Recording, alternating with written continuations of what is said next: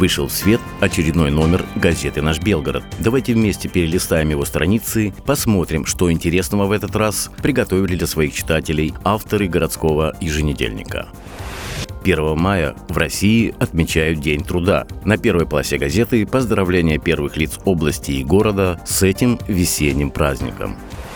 Накануне майских праздников на ряд вопросов, наиболее волнующих белгородцев, ответил мэр областного центра Юрий Голдун. Председатель Белгородского областного объединения организаций профсоюзов Николай Шаталов рассказал, как будут отмечать 1 май в этом году. 9 мая над Белгородом пролетит гигантское знамя Победы. Как идет подготовка к столь масштабному событию, выяснили корреспонденты газеты.